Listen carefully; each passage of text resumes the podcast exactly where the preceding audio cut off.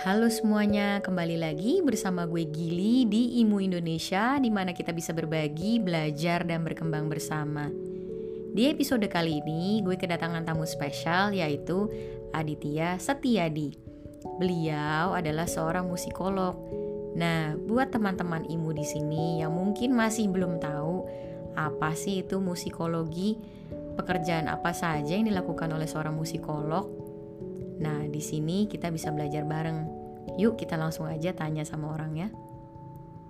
Ya, tiga, dua, satu. Selamat pagi, Kak Adit. Selamat pagi, Jili. Ya, apa kabar, Kak? Ya, syukurlah kabar baik ya. Berusaha bertahan di tengah pandemi. Ya, hmm. kita melakukan apa pun yang kita bisa sekarang ya. nah, syukur deh, syukur deh. Jili gimana, Jili? Baik juga, Kak. Alhamdulillah.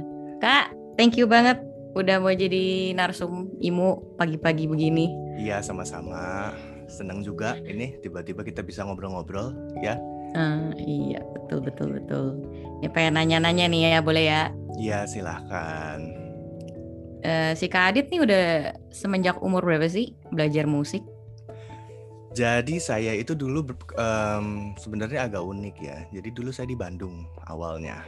Ya saya usia enam tahun saya mulai belajar uh, piano ya. Dulu di Yamaha Bandung ya. Di Yamaha Bandung belajar piano itu dulu kelas KMA nah dari situ saya memang uh, dulu lingkungan keluarga saya memang banyak sekali yang bisa main musik ya. Tante saya main piano kakek saya main biola. Jadi dari kecil saya memang sudah terbiasa ya mendengarkan emang keluarga musisi ya emang keluarga mus musik kali ya karena uh, karena di keluarga saya juga nggak ada yang jadi musisi ya dari uh, nah terus uh, dari situ kemudian saya waktu kecil mulai tertarik ya tante saya. Kita kalau habis makan malam biasanya tante saya main piano dan saya terus gitu mendengarkan sampai ibu saya oh nanya gitu kamu mau les piano? gitu. Mau gitu saya bilang. Akhirnya saya dulu dimasukin ke KMA di Yamaha dulu karena kan masih kecil ya dulu ya. Dan di sekitar rumah saya dulu adanya Yamaha itu. Jadi uh, belajar musik di situ dari situ mulai kecintaan saya terhadap musik gitu. Dan saya senang dari kecil itu saya sudah senang ngulik ya sudah senang coba-coba wow. gitu ya. Nah terus kemudian saya ambil uh, setelah cukup besar ya saya pindah ke private piano di Yamaha juga Nah kemudian eh, SMP saya pindah ke Jakarta. Nah eh, kemudian di SMP saya nggak langsung mengambil les musik ya karena waktu itu benar-benar baru pindah ke Jakarta. Baru kemudian ketika SMA saya melanjutkan pendidikan musik saya di YPM waktu itu saya daftar ke YPM. Nah ini juga menarik nih YPM ini saya tahunya dari mana? Karena waktu itu saya sangat aktif ya uh, saya sama teman saya itu cari-cari konser-konser ya di Jakarta. Saat itu konser-konser klasik itu sangat jarang ya bisa dibilang. Nggak kayak sekarang kalau sekarang kan hmm. banyak sekali ya. Kalau dulu itu tahun berapa ya? Tahun mungkin 9 uh, 98 kali ya 99 98 SMA uh, saya sama teman saya sering sekali ke Erasmus House kemudian ke Goethe ya Nah dari situ pernah sekali waktu saya nonton uh, resitalnya Ibu Irafati Sudiarso ya di uh. Erasmus House ya. Nah kemudian saya terkesan sekali gitu. Saya waktu itu sama sekali nggak punya bayangan ya tentang apa sekolah-sekolah musik di Jakarta.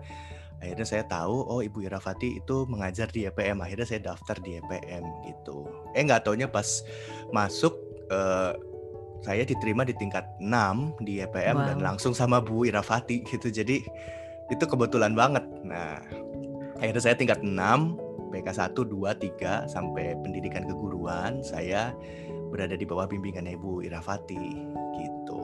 Dan setelah lulus dari YPM, saya kemudian juga mengajar piano di YPM dan saya juga aktif di apa uh, grup operanya Ibu Katerina Lemena ya sebagai pianis oh. ya. Nah, nah di situ jadi saya banyak sekali belajar. Saya juga sangat uh, dulu kali main bersama musikasa ya, uh, Koakis ya, Mas Tommy Prabowo. dan dari situ saya mulai mengenal dunia musik yang uh, tidak hanya piano tapi juga chamber music, kemudian uh, leader ya. Dan juga saya tahun 2009 itu sempat dapat beasiswa ya dari pemerintah Hungaria untuk belajar pedagogi musik di apa di Debrecen ya di Uni Konservatorium Debrecen itu di Hungaria itu jadi program intensif ya sebenarnya satu bulan uh, kita belajar banyak sekali tentang berbagai metode pendidikan ya, uh, Kodai method dan lain-lain. Kemudian saya uh, kembali ke uh, tahun 2000 2013 saya mengambil ini uh, di Mozarteum Salzburg. Saya mengambil kelas leader ya gitu dan dari situ saya banyak sekali belajar mengenai apa repertuar leader itu terus kemudian bagaimana menjadi pianis untuk art songs itu kan beda ya dengan kalau kita main solis ya. Nah kemudian, yes. Nah kemudian setelah itu uh, saya tahun 2015 saya mendapatkan beasiswa lagi untuk belajar uh, musikologi di King's College London gitu. Um, gitu.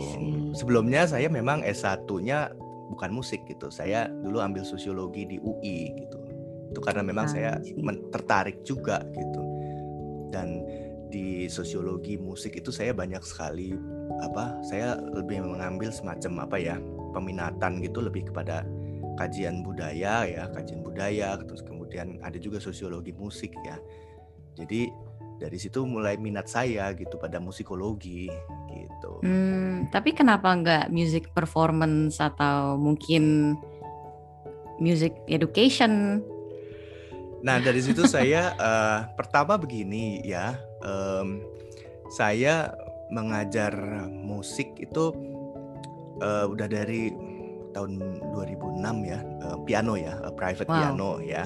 Nah kemudian saya di situ ya saya menilai diri saya sendiri juga ya gitu bahwa sepertinya uh, passion saya itu bukan di mengajar private gitu. Walaupun saya suka gitu, tapi kalau misalnya mengajar private yang benar-benar kita satu uh, setahun gitu kan sangat intensif gitu ya.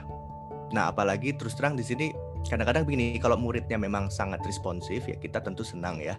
Tapi kadang kala kadang kala memang banyak juga orang tua uh, ini murid ya, mungkin minatnya sebenarnya bukan di musik gitu, tapi mungkin di menggambar, mungkin di tari tapi orang tuanya yes. yang orang tuanya yang memaksa anaknya gitu ya sehingga jadinya tidak maksimal gitu. Nah terus kemudian yang uh, yang kedua saya uh, juga minatnya tidak hanya di musik gitu. Jadi saya minat itu saya banyak sekali di hal-hal lain gitu seperti melihat apa namanya uh, melihat bagaimana musik ini sebagai bagian dari kebudayaan gitu kan. Hmm. Nah, saya seneng, seneng nulis juga, saya senang meneliti ya meneliti terutama uh, kajian sejarah ya.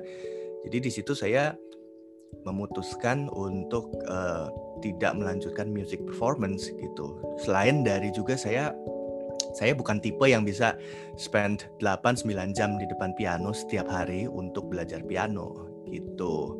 Ya kita kan harus bisa ini ya, kita harus bisa mengukur kemampuan juga ya gitu. Hmm. Gitu. Nah, itu jadinya. Sih. Ini menarik sih deep thinker ya si kakak ini ya. Iya. gitu kira-kira jadinya. Hmm, I see. Jadi sebenarnya kalau belajar ilmu musikologi itu belajar tentang apa sih kak? Nah jadi uh, musikologi itu kan uh, awalnya saya berangkat dari kecintaan saya pada sejarah ya. Saya senang sekali mempelajari sejarah musik gitu. Kemudian saya juga uh, senang mendengarkan jenis-jenis musik yang lain gitu seperti opera kadang ya. Jadi tidak hanya piano saja gitu. Walaupun saya berangkatnya dari piano tapi tidak hanya piano. Saya senang opera dan dari situ kan belajar banyak tentang literatur kan. Terus kemudian tentang konteks uh, sosial historis gitu. Nah, dari situ uh, saya memperdalam tentang itu gitu dan bidang ilmu yang kebetulan memang cocok adalah musikologi gitu. Hmm. Jadi saya juga udah lihat-lihat gitu dan ternyata juga masih sangat ada benang merahnya gitu dengan uh, sosiologi dulu yang saya pelajari gitu. Jadi gini, Ah. musikologi itu secara singkat ya. Musikologi itu kan uh, berangkat dari kajian musik ya di barat ya. Berangkat dari musik tradisi barat gitu. Nah, dari situ uh, awalnya itu memang analisis historis terus kemudian analisis uh, theoretically theoretical apa analisis ya.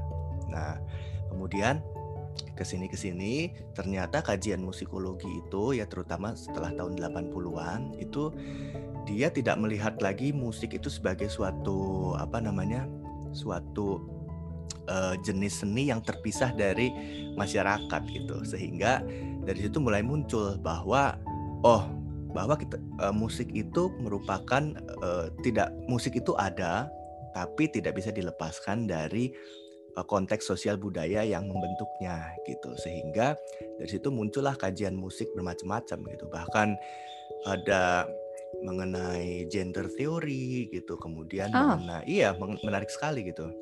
Misalnya kenapa representasi komposer itu jarang sekali yang perempuan gitu. Atau misalnya kenapa eh, kami menyebutnya kanon ya.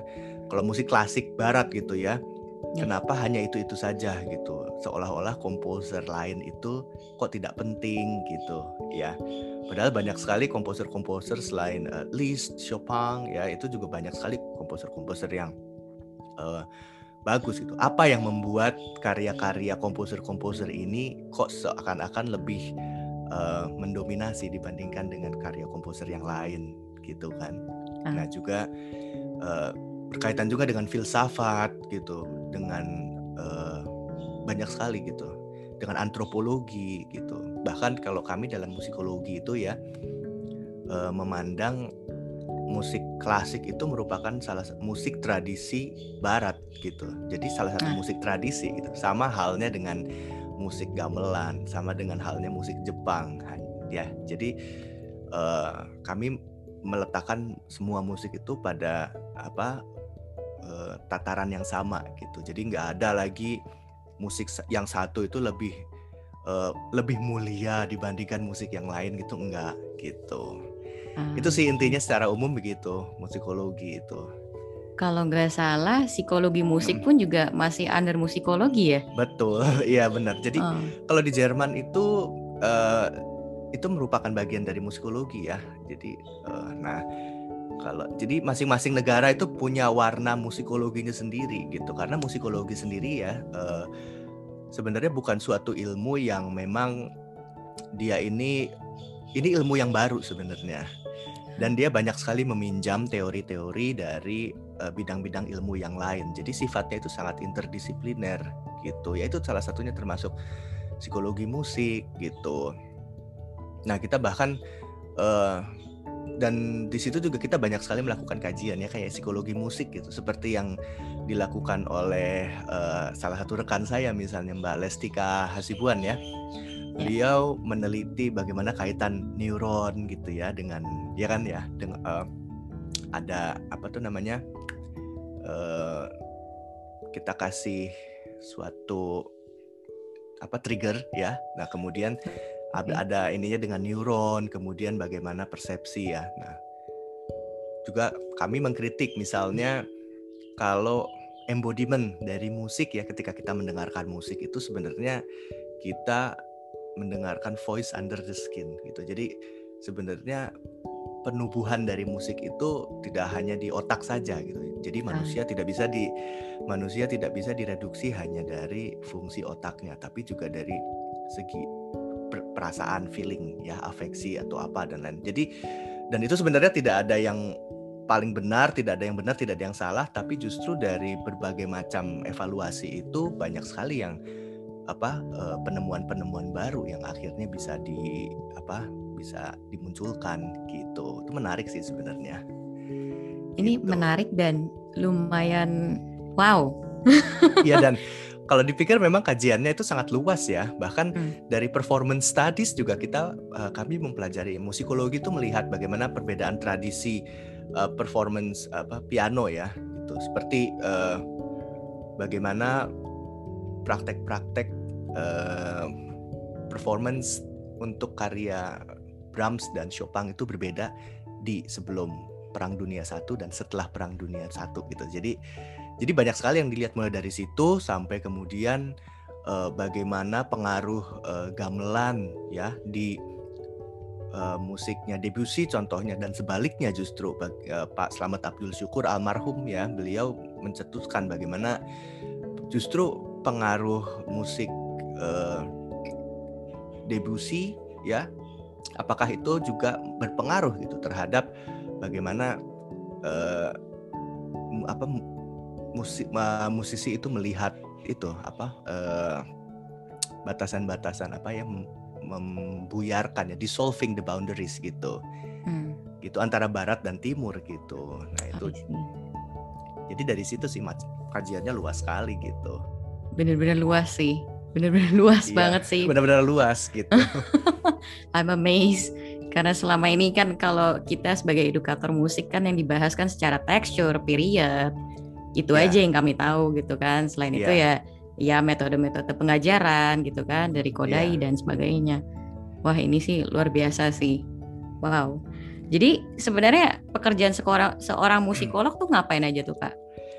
pada dasarnya sebenarnya pekerjaan musikolog itu kan uh, penel, musikolog itu kan peneliti musik ya sebenarnya ya. Jadi ya pekerjaannya lebih kepada ini apa uh, musikolog itu banyak sekali dia berperan di dalam uh, lingkup akademik ya.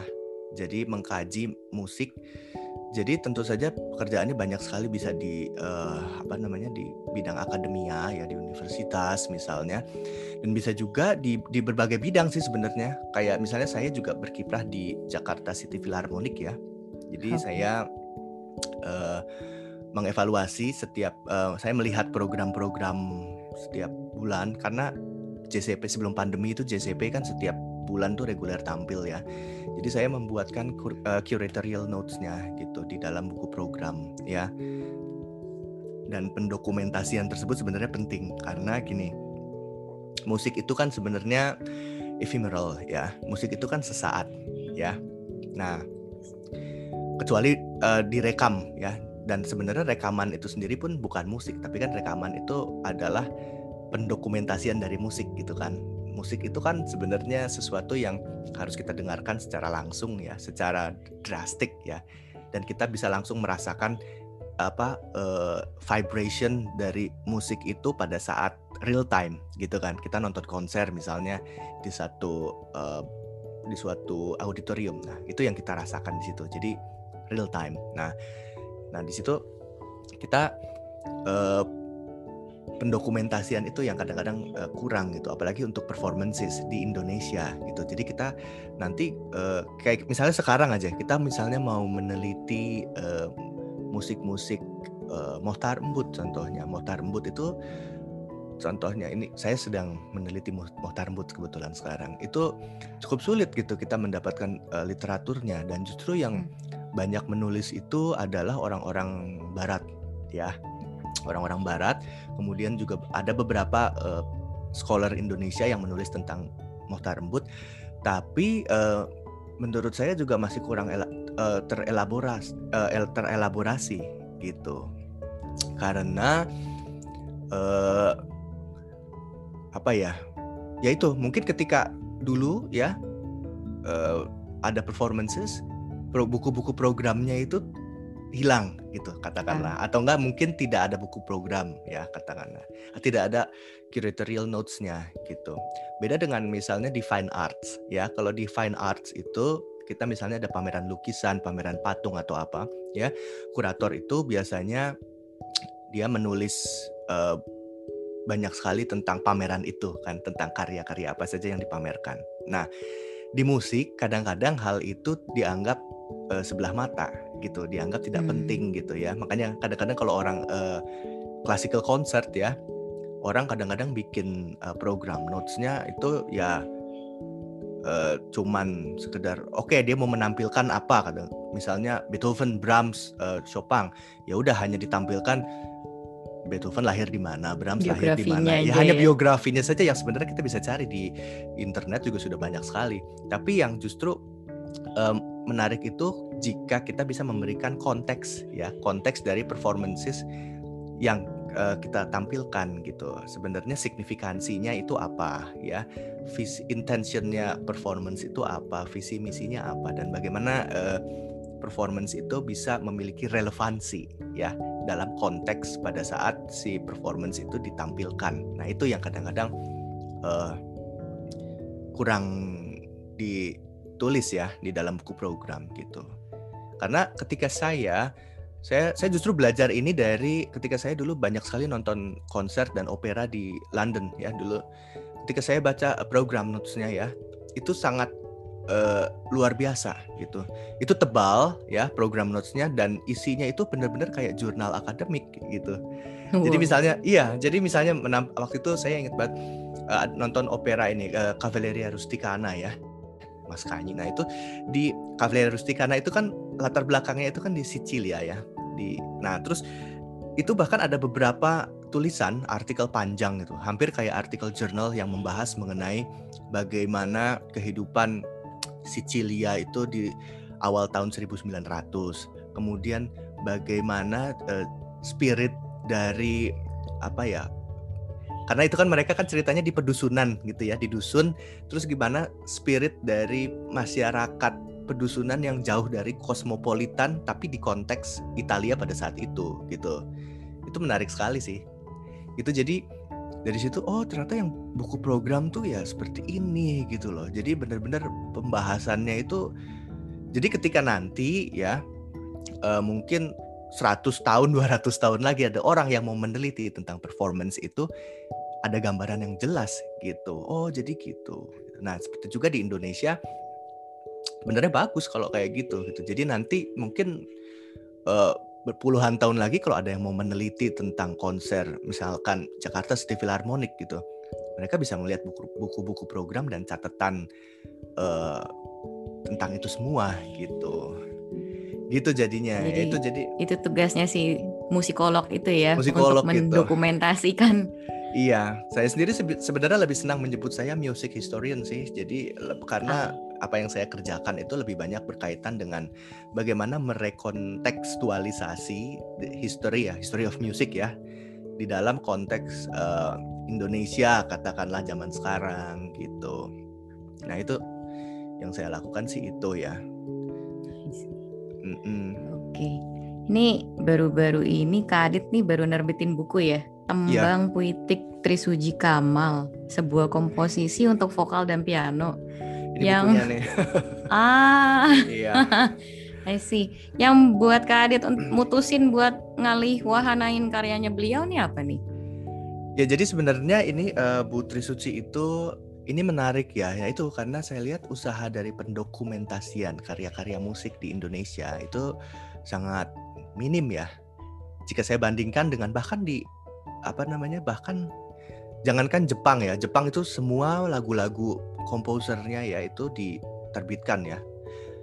Malaysia juga sama. Malaysia juga komposer-komposer menerbitkan karya-karya mereka ya. Kemudian di Indonesia itu saya rasa masih kurang gitu. Iya nggak sih? Coba kalau kalau saya tanya ya sama Jili ya. Jili mau main karyanya Amir Pasaribu, karyanya Mohtar Embut gitu. Atau karya Trisuci Kamal. Trisuci Kamal sudah menerbitkan ya uh, beberapa buku. Ya itu Amir Pasaribu, Mohtar Embut gitu. Sulit nggak mendapatkan partiturnya? Sulit. Sulit sekali kan? Indonesian yeah. composers gitu kan? Sulit sekali gitu. yes. gitu. Nah, jadi itu dari situ saya lihat pertama itu pendokumentasian itu kok masih jarang ya. Nah, mulainya dari mana nih? Nah, kebetulan saya tahun 2011 pernah perform tembang puitik ya, art songsnya Ibu Trisuci Kamal dulu di Erasmus House ya, dulu bersama Bu Aningka Tamsi, kemudian Bu Binu ada Bu Ade Simbolon dan nah. berbagai penyanyi ya. Dari situ justru saya baru tahu gitu. Waduh ini art songsnya Bu Trisuci ini luar biasa bagus gitu. Sayang sekali gitu jika tidak diterbitkan karena di art songsnya Bu Trisuci ini eh, bahasa musik beliau itu berbeda sekali dengan bahasa musik komposer-komposer seriosa yang sudah ada sebelumnya mungkin karena beliau itu belajar di Eropa ya. Jadi Putri Suci itu adalah perempuan Indonesia pertama yang menamatkan berhasil menamatkan studi komposisi ya di Eropa ya. Nah, Hai. jadi Jadi ketika saya lihat memang iringan pianonya sulit, elaborate sekali, kemudian vokalnya juga sulit ya. Tapi kandungan artistiknya tuh tinggi sekali gitu. Saya dari dulu sangat passion apa passionate untuk menerbitkan karya Putri Suci gitu.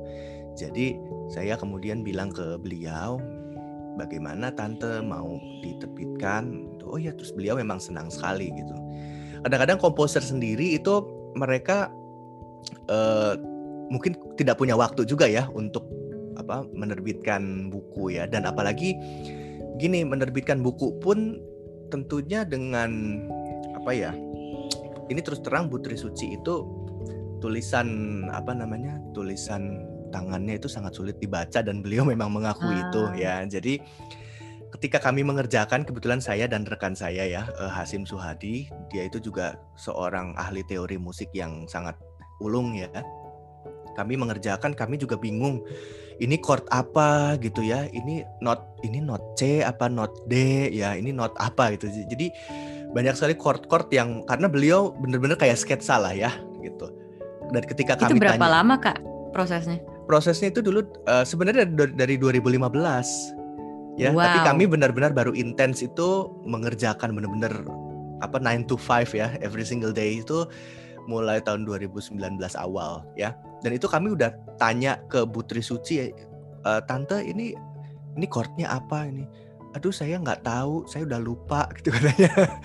Jadi otomatis ya kami juga harus uh, studi lagi gitu. Kami studi kami mempelajari apa uh, secara logik ini ke sini bener nggak? Gitu kan. Misalnya ada dominan ada dari dominan septim terus menuju ke tonik. Terus kalau enggak mungkin ada secondary dominan menuju ke German six atau apa gitu ya. Jadi benar-benar uh, secara theoretically kami menganalisis ya kami bikin terus kemudian kami kasih ke tante Titi gitu ke uh, ke Putri Suci gitu. Apakah seperti ini gitu Bu tante gitu.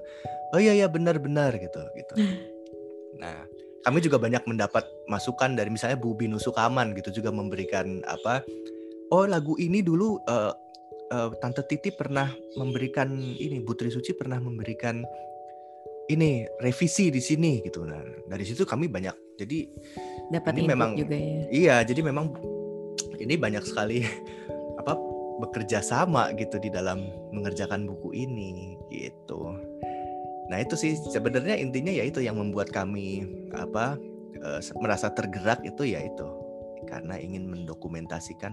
Sayang sebenarnya jika karya-karya sebagus ini tidak diketahui oleh Indonesia gitu sih sebenarnya. Gitu. Semangat kak, semangat. Iya. ini menarik nih. Jadi menurut Kak Adit sendiri hmm. dengan perkembangan kultur pop yang begitu hits ya zaman sekarang ya, apalagi yang uh, internasional gitu. Iya. Yeah gimana nih supaya anak-anak Indonesia bisa tetap mengenal lagu-lagu Indonesia supaya mereka tuh tetap apa ngerti rootsnya mereka tuh dari mana gitu. Nah ini menarik sekali ya karena kalau kami dalam uh, musikologi ya kami melihat sebenarnya apa yang disebut. Nah sekarang saya kalau tanya ke Jili ya musik in, musik Indonesia tuh apa sih sebenarnya coba? Beragam sih dari dari sisi tradisional, dari lagu anak Indonesia aja deh misalkan iya, lagu gitu. anak Indonesia hmm. misalnya gimana tuh? Yang seperti cicak-cicak di dinding gitu. Kan kayaknya udah mulai pudar gitu. Anak-anak zaman sekarang tuh udah nggak terlalu ngerti akan hal itu gitu. Nah, hmm. ya kan kita justru kalau di dalam uh, kalau dalam musikologi kami melihat uh, budaya itu kan sebagai sesuatu yang relatif ya. Jadi pas yang namanya budaya itu pasti berubah dan berkembang ya. Jadi memang ada budaya yang lama itu pasti akan digantikan dengan budaya yang baru. Lagu anak-anak yang dikenal tahun mungkin sebelum pasca kemerdekaan pasti berbeda dengan lagu anak yang dikenal zaman Ibu Sud ya. Zaman zaman saya kecil dulu Melisa tuh abang tukang bakso ya jadi itu pasti berubah gitu. Nah sebenarnya kalau di dalam musik Indonesia sendiri pun kami melihatnya ya apa yang terjadi di Indonesia sekarang ini adalah ya adalah musik Indonesia juga gitu. Jadi kita sebenarnya tidak bisa melihat lagi musik Indonesia itu sebagai suatu museum gitu bahwa yang namanya musik Indonesia itu harus mengandung pentatonik gitu atau enggak harus mengandung uh, unsur-unsur tradisional gitu ya yang memperkuat identitas. Nah, sekarang kalau ditanya identitas keindonesiaan sendiri itu apa gitu. Nah, itu jadi banyak sekali banget. beragam Hmm. banget gitu. Justru jadi itu menarik apalagi kalau dalam kajian budaya pop dan urban ya. Itu musik eh, musik rap ya, musik dangdut, musik apa pun ya. Ya, itu itu adalah musik Indonesia gitu. Musik apa yang kita dengarkan sekarang itu ya yang apa yang merupakan karya cipta dari eh, orang Indonesia ya adalah musik Indonesia gitu. Nah, eh, dan apa yang kita dengarkan sekarang itu ya mungkin adalah yang musik misalnya musik pop yang kita dengarkan sekarang musik musik Raisa contohlah ya. Apa yang dibawakan oleh Raisa sekarang itu mungkin nanti akan menjadi nostalgia gitu bagi orang-orang 50 100 tahun ke depan gitu. Sama seperti halnya kita akan nostalgia ketika mendengarkan rekaman-rekaman dari Norma Sanger katakanlah itu tahun 50-an gitu. Ya, atau Nina Kirana itu dulu. Nah, jadi itu uh, menarik gitu. Jadi kalau ketika bertanya uh, bagaimana musik Indonesia yang pudar, saya rasa sebenarnya nggak pudar ya, tapi bertransformasi gitu. Nah, sekarang bagaimana uh, upaya untuk mungkin menghidupkan musik itu kembali. Nah, itu penafsirannya kan bisa beragam gitu. Kalau menurut saya itu sudah dimulai juga sih banyak sekali sekarang lagu-lagu anak. Saya saya uh, beberapa kali buka YouTube ya. Bahkan lagu-lagu uh, cicak-cicak di dinding, lagu balonku, lagu apa ya. Itu sudah banyak sekali yang mengcover dengan harmoni jazz gitu katakanlah. Itu kan luar biasa gitu justru itu elemennya tetap ada ya tapi dia diformulasikan dalam bahasa musik yang baru gitu juga ada rekan saya uh, Natania Karina ya dia membuat musik ini untuk anak-anak ya musik uh, apa namanya musik-musik anak-anak tapi untuk piano gitu jadi ada dia udah menerbitkan uh, dua album ya kalau nggak salah dua buku ya betul uh, dua buku oh tahu ya Jili tahu ya bagus deh ya jadi juga di buku itu banyak juga buku karya-karya komposer baru yang untuk pedagogi untuk anak-anak. Kalau saya lihat wah ini bagus banget gitu. Jadi di susunnya. Jadi kalau selama ini biasanya kita guru-guru untuk anak-anak tuh pakai apa sih? Pakai Rocherol katakanlah ya atau enggak pakai Kathleen Masud gitu ya untuk anak-anak kecil ya. Bastian Thompson. Ini ada karya-karya Indonesia dan ini sangat perlu diapresiasi gitu. Yes. Ya. Itu bagus sekali. Jadi saya rasa saya rasa nggak pudar, tapi begini, sekarang semakin banyak chances ya, semakin banyak kemungkinan orang untuk bermusik ya. Mungkin kebetulan yang kebanyakan diliput di media atau apa adalah musik-musik mainstream ya, yang mungkin banyak sekali apa unsur-unsur dari uh, dari berbagai dari secara global ya unsur-unsur musik asingnya ya, musik barat atau musik dari mana pun ya, musik K-pop gitu mungkin yang banyak di media adalah itu. Padahal sebenarnya musisi-musisi uh, yang lain itu juga banyak sekali gitu, apa menciptakan musik, uh, menghidupkan lagi musik-musik anak, musik-musik lama kayak begitu. Itu sih menarik sekarang sebenarnya. Jadi menurut saya sih justru sekarang sangat sehat gitu ininya ekosistem permusikannya gitu. Oke, oke. perspektif uh, uh. yang baru dari seorang musikolog Indonesia. Karena gini, karena kadang-kadang kita ini, kadang-kadang kita itu suka mm, terjebak ya di dalam pola pikir bahwa yang namanya musik uh, klasik gitu ya. Misalnya musik klasik, musik klasik itu yang paling benar itu adalah yang mungkin kan dulu kita pernah dengar kan. Uh, musik yang paling benar itu adalah yang dulu kan uh, Arthur Schnabel kan mainnya seperti ini gitu kan. Kalau enggak dulu ini Brahms nih nulis seperti ini gitu kan. Nah, atau enggak muncul ini HIP ya. Historically Informed Performance itu. Hmm. Jadi berusaha jadi penampilan musik-musik early music ya dengan apa uh, dengan instrumen original gitu ya. Nah, tapi sekarang kalau kita tanya bagaimana kita bisa tahu gitu uh, dulu itu yang memang dimainkan itu seperti itu gitu. Nah, karena ya zaman barok itu kan belum ada recording apa recording yes. music itu kan ya. Jadi yang bisa dilakukan itu adalah penafsiran. Nah, ini lagi-lagi interpretasi dari katakanlah lukisan lukisan-lukisan ya, dari lukisan-lukisan oh zaman itu uh, uh, grup musik itu memainkan musiknya dengan apa? Uh, instrumennya tuh ini ini ini gitu kan. Kemudian cara memainkannya demikian dan kemudian juga uh, interpretasi penafsiran atas hasil hasil-hasil studi mengenai musik barok gitu. Misalnya Bach bikin uh, treatise ya atau nah jadi dari situ itu kan dan usaha-usaha itu sebenarnya juga tidak bisa dibilang paling original karena itu merupakan usaha kita hmm. untuk menafsirkan ya hmm. apa yang kita pikir benar secara historically dan dapat dipertanggungjawabkan ya itu penafsiran. Nah, itu sama juga dengan bagaimana kita memandang musik Indonesia sebenarnya ya atau budaya Indonesia secara umum gitu. Jadi budaya Indonesia itu apakah nah itu makanya budaya Indonesia itu apakah budaya apa gitu? Apakah budaya Jawa, apakah budaya Sumatera, budaya apa ya?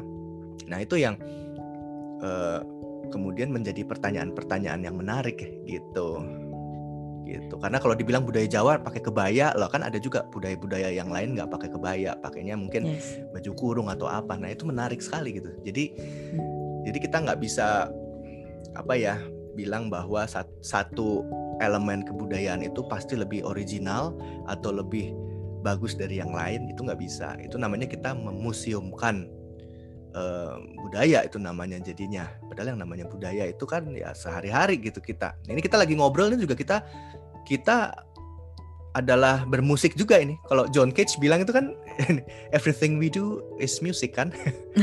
gitu kan. Yes, yes, yes. Bahkan musik sendiri pun apa coba gitu kan? Ya kan? Yeah. Apakah kita bilang musik itu harus ada harmoninya, ada melodinya juga enggak kan? Kalau musik-musik perkusi kayak gitu yang sama sekali tidak ada harmoni, tidak ada melodi atau musik ilustrasi film horor katakanlah yang electronic music gitu kayak gitu kan macem-macem gitu jadinya gitu.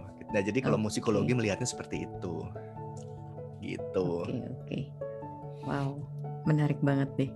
Jadi Kadit ada nggak nih wejangan buat teman-teman imu di sini kalau uh. misalnya mereka juga mungkin tertarik nanti mau kuliah ngambil jurusan musikologi juga nanti ke depannya.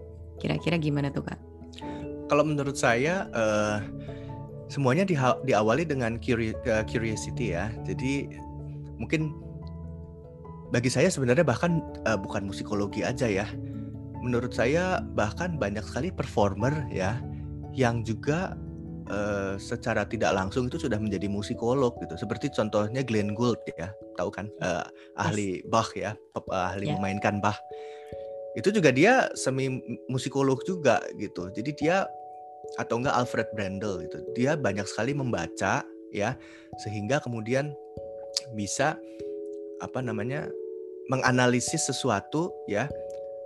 Uh, jadi secara natural itu sudah menjadi musikolog sih gitu menurut saya. Jadi dan sekarang tinggal ketertarikan itu yang harus apa dipicu ya, yang harus dimulai gitu. Jadi dimulai dari hal simple gitu. Kita kalau memainkan satu karya ya, misalnya seorang instrumentalis mau memainkan uh, katakanlah apa ya, Chopin balad gitu. Ya jangan hanya cuman mainin notnya doang. Hanya memainkan notnya doang atau hanya mengetahui oh balad itu ini artinya apa. Enggak, tapi pelajari juga Chopin itu kehidupannya bagaimana gitu. Bagaimana dinamika hubungan dia misalnya dengan George Sand gitu katakanlah atau enggak bagaimana uh, Siopang itu dulu pola travelnya itu bagaimana gitu ya. Nah dari dan juga dari jurnal-jurnal musikologi yang yang apa mengangkat tentang Chopin katakanlah atau tentang semangat era di zaman itu gitu. Sehingga permainannya itu bisa menjadi memil memiliki nuansa gitu. Bisa memiliki ide. Justru dari situ kan ada ide-ide tertentu gitu gitu. Dulu ketika misalnya ya saya di di Hungaria ya waktu itu belajar kar, uh, karya-karya Bartok ya. Itu dosennya memainkan piano beneran seperti perkusi ya. Beneran seperti perkusi dan ada teknik-teknik piano tertentu yang uh, saya juga baru tahu gitu karena selama ini kita kan piano harus kita tekan tutsnya ya dipijat terus touchnya gimana ya kalau ini bener-bener kayak wah ada teknik yang baru gitu nah itu berdasarkan riset-riset sebelumnya itu nah jadi itu penting gitu untuk uh, para musisi ya para musisi untuk berangkat dari situ dulu gitu. Nah, kemudian jika memang sudah ada ketertarikan mengenai apa apa yang dipelajari, mungkin bisa tuh mengambil apa musikologi gitu. Karena musikologi itu sebenarnya uh, berangkatnya juga tidak harus apa harus dari orang yang bisa memainkan musik, musik. Se uh, secara apa dalam tahapan tertentu gitu. Tapi harus memiliki kemampuan daya analisis yang baik gitu mengenai uh, mengenai musik tentunya gitu gitu sih wow. intinya benar-benar menyelamin apa sebuah karyanya se seorang komposer tuh mesti dilihat dari berbagai perspektif ya jadinya ya dari Gak bisa cuma patokan notnya uh -uh. Iya kadang-kadang memang di satu misalnya gini di satu periode tertentu di dalam hidup komposer itu itu apa uh, dibicarakan di dalam musiknya. Dia tuangkan di dalam musiknya. Itu makanya antara lain di di Trisuci Kamal ini ya saya juga apa ada sekali ada banyak sekali aspek-aspek historis ya yang memang harus saya harus kami taruh di dalam buku ini untuk menjelaskan konteks historis dari masing-masing lagu gitu. Kalau enggak orang bingung. Ketika orang bingung, kita kan jadi bingung mau ada ide interpretasinya seperti apa gitu kan supaya bisa lebih resonate gitu ya sama supaya kehidupannya lebih, yang exactly mm -hmm. jadi supaya bisa lebih resonate with uh, apa ya resonate with uh, cara berpikir cara, si komposer iya, perasaannya gitu betul, ya betul betul hmm. Gitu dan juga apa yang ingin kita proyeksikan gitu di dalam uh, musik tersebut kepada pendengar gitu gitu sih wow menarik banget Kadit, kita ya. udah di penghujung acara. Mm-hmm. Ada satu pertanyaan lagi yang terakhir ya. ini. Apa nih harapan seorang Aditya ke depannya sebagai seorang musikolog? Harapan saya ke depannya itu saya lebih concern terhadap ini ya. Hmm, pendokumentasian terutama ya di musik-musik Indonesia itu menurut saya masih sangat kurang gitu. Uh, jadi banyak tapi banyak sekali usaha-usaha yang sudah dilakukan gitu ya uh, antara lain ada yang beberapa pihak kalau kalau musik pop musik jazz itu sudah cukup banyak ya tapi yang lain itu menurut saya apa ya kemarin musik itu yang bikin siapa? Yang bikin uh, mengumpulkan rekaman-rekaman lama itu sudah cukup baik ya. Ya cuman ya itu secara general ya apalagi tulisan-tulisan mengenai musik ya perjalanan musik di Indonesia itu menurut saya masih perlu didukung ya. Saya waktu um, membuat apa buku ya menerbitkan buku ini aja itu sebenarnya membutuhkan upaya yang sangat luar biasa gitu dalam yes. hal mencari sponsor dan lain-lain gitu karena penerbit itu sekarang rata-rata inginnya setengah biaya cetak itu ditanggung oleh penulis jadi cukup uh, cukup memberatkan harus cari sponsor gitu ya. Tapi kalau misalnya sponsor nggak memiliki apa keterkaitan dengan apa yang ditulis kan juga nggak mau kan calon sponsornya. Nah itu jadi juga menjadi ini sendiri gitu. Ya harapan Aduh, saya per, uh, uh, harapan saya sih pertama itu ya. Terus yang kedua juga uh, um, musisi-musisi itu juga sebenarnya penting untuk yaitu memperkaya pengetahuan mereka tidak hanya di bidang musik saja gitu, tapi juga di bidang sosial budaya, di bidang uh, kemasyarakatan sehingga um, apa yang mereka tampilkan itu memiliki relevansi gitu. Musiknya itu tidak lepas dari uh, konteks masyarakat gitu. Jadi tetap relevan gitu. Itu sih sebenarnya intinya. Gitu aja sih paling. Oke kalau gitu, Kak Adit, thank you ya. banget buat Sama-sama, waktu dan Jili. sharingannya ya. hari ini.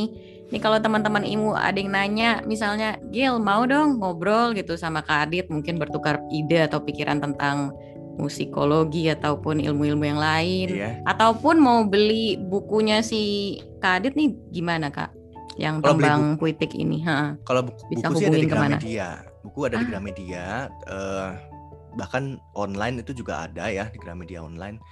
Saya nggak tahu stoknya masih ada apa nggak. Cuman coba aja dicari. Kalau nggak mungkin bisa tanya ke saya. Saya masih ada juga sih apa. eh, saya bisa tanya ke penerbit ininya apa eh, stok bukunya.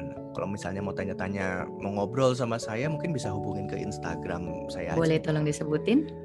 Aditya Setiadi, eh, at Aditya Setiadi. Oke. Disilahkan. Ada platform lain atau Instagram aja yang bisa dihubungin? Platform lain saya eh, kalau misalnya Facebook lebih personal ya, tapi kalau Instagram mungkin bisa kita bisa ngobrol-ngobrol. Udah aja sih itu aja saya paling. Oke gitu. deh kalau gitu. Iya. Oke Kak Adit, thank you banget. Sampai jumpa kembali. Tetap sehat, tetap sukses. Mudah-mudahan impiannya tercapaikan ya. Ya, amin sama doa yang sama juga ya untuk Jili ya. Iya, thank Iya. you. Terima kasih untuk teman-teman Imu Indonesia yang telah menonton podcast kali ini. Jangan lupa tekan tombol like dan subscribe. Apabila merasakan manfaatnya, silahkan di-share. Jika teman-teman ingin mengikuti perkembangan Imu Indonesia, silahkan follow kami di Instagram @imu underscore Indonesia. Juga bisa di Facebook page kita, Intelligence and Music. Sampai jumpa kembali di episode berikutnya.